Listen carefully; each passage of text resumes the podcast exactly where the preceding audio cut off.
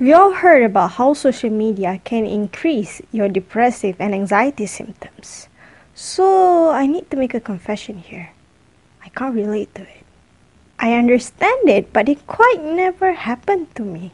Because from my own experience, social media actually decreased my depressive and anxiety symptoms. And I believe that it happens because of how I use social media. And today I'm going to share with you how.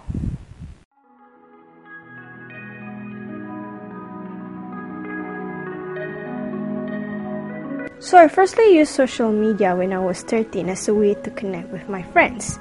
We were going to different schools when we turned 13, so I made a Facebook account to stay connected with them. And that's it.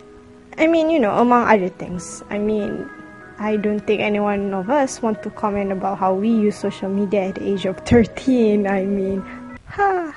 But genuinely, I really like watching their updates, even though it was nothing much, you know, like they take the food of what they eat, they, they go to certain places, they may update something like, you know, I'm bored, I'm sad, you know, that kind of stuff. In addition, I also use my Facebook account to check um, Facebook pages of the people and artists that I like. I remember the top two being Wonder Girls and Ain Maisara. Like, I would go there like every time I logged in Facebook. Every time. But I never liked the pages. Why? Because despite me liking them, I actually don't want their posts to appear on my feed. Because that's where my friends at. Yeah, i rather go to the page manually every day to check on them. As long as they don't interrupt with my friend feed. So that's how I've been using social media. Even after I made Twitter and Instagram account when I was 17, I still use it that way, just to connect with friends, strictly for friends. And when I want to check out, you know, artists or famous people, I'll go manually to check them. Until 2017 when I decided to make YouTube videos and produce content in general. I've mentioned before in my blog post that I launched it um, actually when I was still in my depressive state. Because I had planned it way earlier and I was hyped enough to launch it at that moment. So, a side note here proper planning can actually make you do actions despite your mental state. It can actually win over your mental state. So, yeah, planning never fails. Back to the story, in order to realizing that dream, I made a second account all over Facebook, Twitter, and Instagram, the one you're seeing right now. And I utilized that account not to just post my own stuff, but to actually follow those people that I've been wanting to follow for a long time, but I restricted myself from doing so. I remember the earliest one that I followed um, are Gary Vee, Prince EA, um, Jay Shetty, and then I also follow uh, Muslim artists like Khalid Siddiq, Mona Haydar, uh, Omar Esa, and of course Malaysian figures like Aiman Bana, Aiman Azlan, I'm a psychologist. That's a lot of Ayman. I guess that is a common name in Malaysia. So starting from there, I have double timeline to check. And later on, I started to hang out more on my Kelly Telly timeline than my private timeline. Why? Well, when I go to my private one, I see, you know, memes, jokes, updates that they're fun, but not necessarily need to know. But then when I go to Kelly Telly's timeline, I see all of these people producing a content, talking about motivation, wisdom, knowledge, and purpose. I see this very beautiful realm, which what I can conclude in this word, personal growth.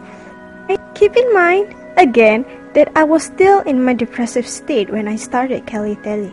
There was a time about three months after I've launched all of this of me not posting anything at all, if not less. Because that that time was kind of like a slump. I didn't feel any motivation to post anything at all. But as I didn't post anything, I was actually indulging myself in this brand new timeline that I got. In other words, though I'm not making any actions, I was actually building up strength, consuming this type of content. And for once in my almost two years of battling my mental state, I saw a light out of personal growth. So, in a sense, to be more exact, rather than social media, it was actually personal growth that brought me out of the gutter. But all of those would never happen if I never started to make videos and content online. They would never happen at all if I had not opened this second account and follow all the people that I know now. So that is how you do it. Well, technically, that is how I do it. That is how social media improves my mental health by having two accounts. Very simple, right? But not just any accounts. The first account is the personal and private account. Strictly only for the people that I know. And even if someone that I do know send me a follow request, I would actually invest my time to think that whether do I need to follow back. So when I go into the timeline of that account, I have this mindset of catching up with my friends and actually seeing and monitoring my friends' progress. This is what I believe that prevented me from thinking the immediate negative thoughts in the first place, like being jealous or feel um, inferior because of you comparing yourself with your friends. Because that may be our first feeling out of instinct when we see people with success, whether they're our friends or not. So when I do scroll with that purpose, with that mindset, it automatically blocks away those negative um, immediate thoughts. The second account is the public account where I present myself, where I follow people who are relevant to me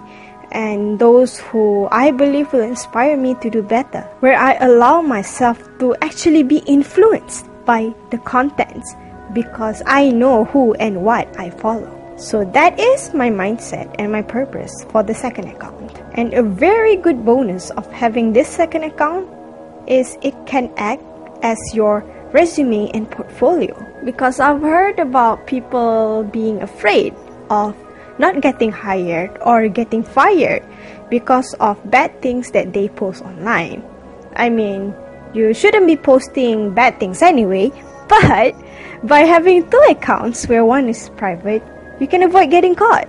And I don't mean this in a sneaky way. That's why I say you need to make it private because it's for privacy. So you can enjoy the social media with your own privacy, with your own friends. Be all goofy, weird, and expressive there because technically there is where you and your friends hang out. What you need to do is to take care and utilize your second account. I'm not saying you need to produce content too, but here is where you portray your ideal self and be the best that you can be. This is where you show your talents, your achievements, your capabilities. And this is where you can network with people who can bring you opportunities. I mean, it's a, it's a literally social networking app.